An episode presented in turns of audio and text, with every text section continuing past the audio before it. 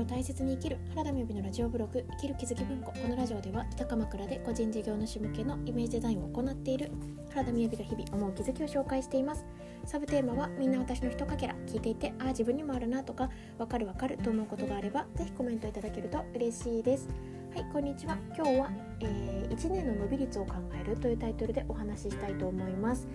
えー、まずはじめに12分近況報告ですがあの余談なんですけれど、まあ、余談というか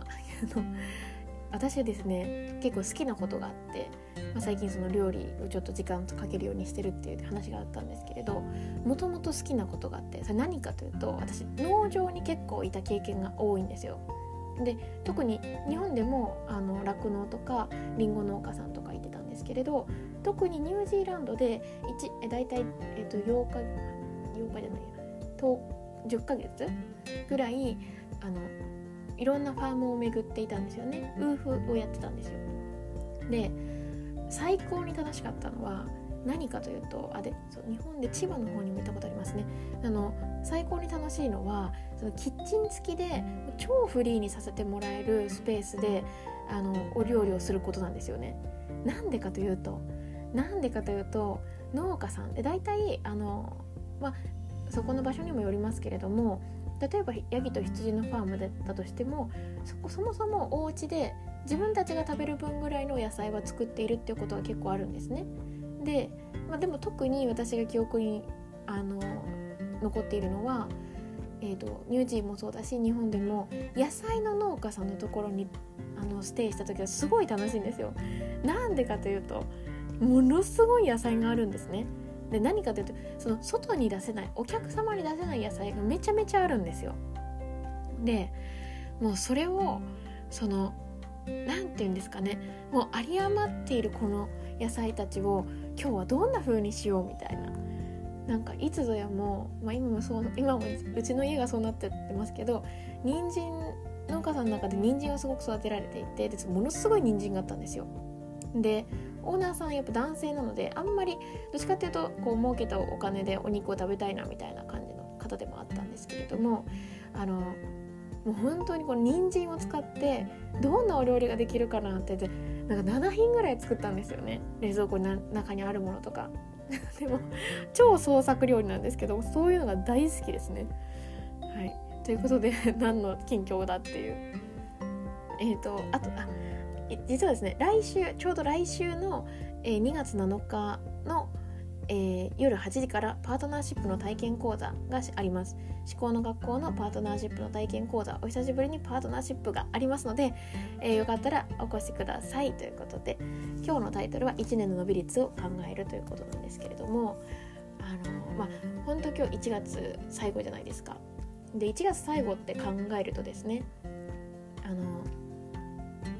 もう1月1日もしもしくは2日に思い描いた目標が、まあ、誰しもなんかぼんやりとある気がするんですよね。なんとなくあ今年はこうしようかなみたいなこんな年にしようかなみたいな。でもそこからもう、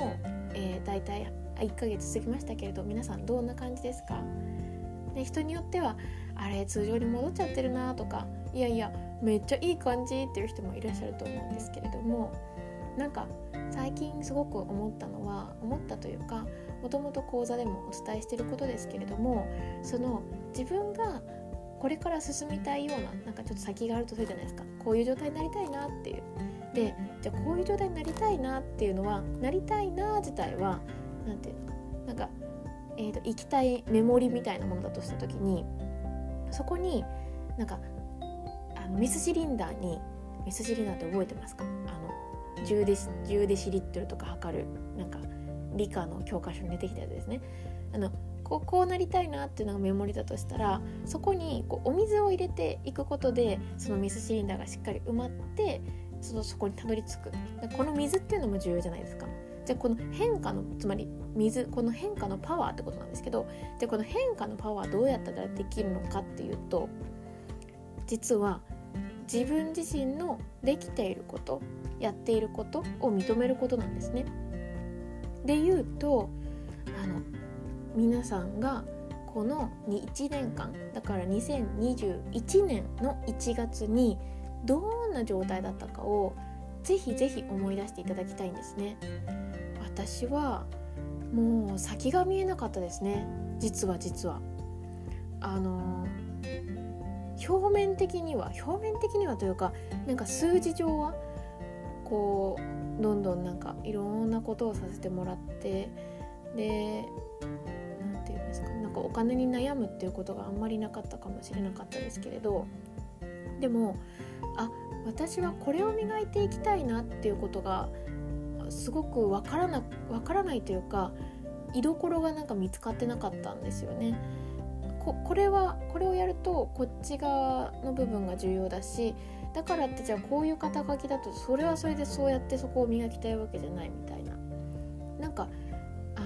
一番やっぱりこう個人業として考えてなきゃいけないのって現場のことをやるのも重要だし会計処理するのもとても重要だけれども、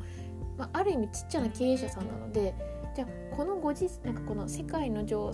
勢とかをいろいろ見たりとかしたりしながらあの3年後少なくとも3年後5年後とかどんな風に描きたいかなっていうのをなんとなく描いて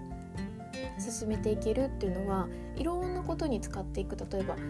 ね、勉強とかそういうものを考えていくのにも私は重要だと思うんですよね。あの古い人間なつもりあんまりないですけれど例えばじゃあなんだろう A っていうものを学びたいと思ってそれをもちろん受けている時からモニターとかそんな風にやれますけれど結局それに触れてから3年ぐらい自分ですごく磨くからこそお客さんに安定して提供できるようになると思うとじゃあ3年後に提供したいものって今からあの磨き始めた方がいいと私は基本思ってるんですよね。っていうことを考えるとあの3年後とかをま考えたりして今っていうことをよく考えていたんですけれどそれがどうにもこうにも今やっていることが3年後も自分がワクワクしているっていうことを思ってないっていうのは確信だったんですよね。確信というかあ今の状態じゃ絶対ワクワク続けられないわっていうでもしかしたらもしかしたら100%ニーズはあるかもしれないけれど私があの、まあ、100%とは言えないけどでも私がワクワクできてないこれが最もリスクだと思ったんですよね。いつかの回にも多分言ったと思うんですけれど自分の中のワクワクって自分しか取り出せないのでお金は何だったら借りれますし何て言うかなんだろう他のことって多分代用がおよそ効く。けど命を守ることと自分のワクワクを自分で取っておくっていうのは自分にしかできないことなのである意味私はリスクが一番ここをかけるべきことだと思ってるんですよね。そんな私が1月の31日去年の1月31日はもうどうしてこうかなって思ってたんですよね。でっていうところからですねっていうところからじゃあ今どうかなって思うとあもう全然ずっとこう磨きたいものが分かってきたりとかなんだ全然ずっと？あこういうふうに、えーと、未来を作っていきたいなとかこんな風な自分らしさをあのよりなんかいろんな人に役に立てるようにしたいなとかお仕事の時間とお休みの時間を作ることができるようになったりその月曜日なんかめっちゃ楽しみなんですよ仕事だぜ！みたいな。なんかそういう状況に慣れてるっていうのは本当にありがたいことだなっていう。で去年1年の中ではお仕事を5分の1にするっていうようなこともあったですけれどもまあ生きてますしね。なんかそうやって考えると去年は考えもしなかったたくさんのこう縁があったりとかチャレンジできたことがあったり出会ったものとか人とかそういったものがあってそれを認められるその変化の分を認められれば必ずこの1年を作っていくその変化の量にもなっていくんですよね。なのでこの1年の伸び率を決めるのはこのこれまでの1年に自分はどれだけできたことがあったかなっていうそれは私は今ここで喋ってますけれどあのすごいことがあったから言えたんじゃなくて単純に見つけてるだけであのそれだと認めてるだけなんですよ。絶対に皆さん同じなのでそれはぜひやっていただきたいなというふうに思います。ということで今日は1年の伸び率を上げる方法というタイトルでお話ししてみました。それではバイバイ。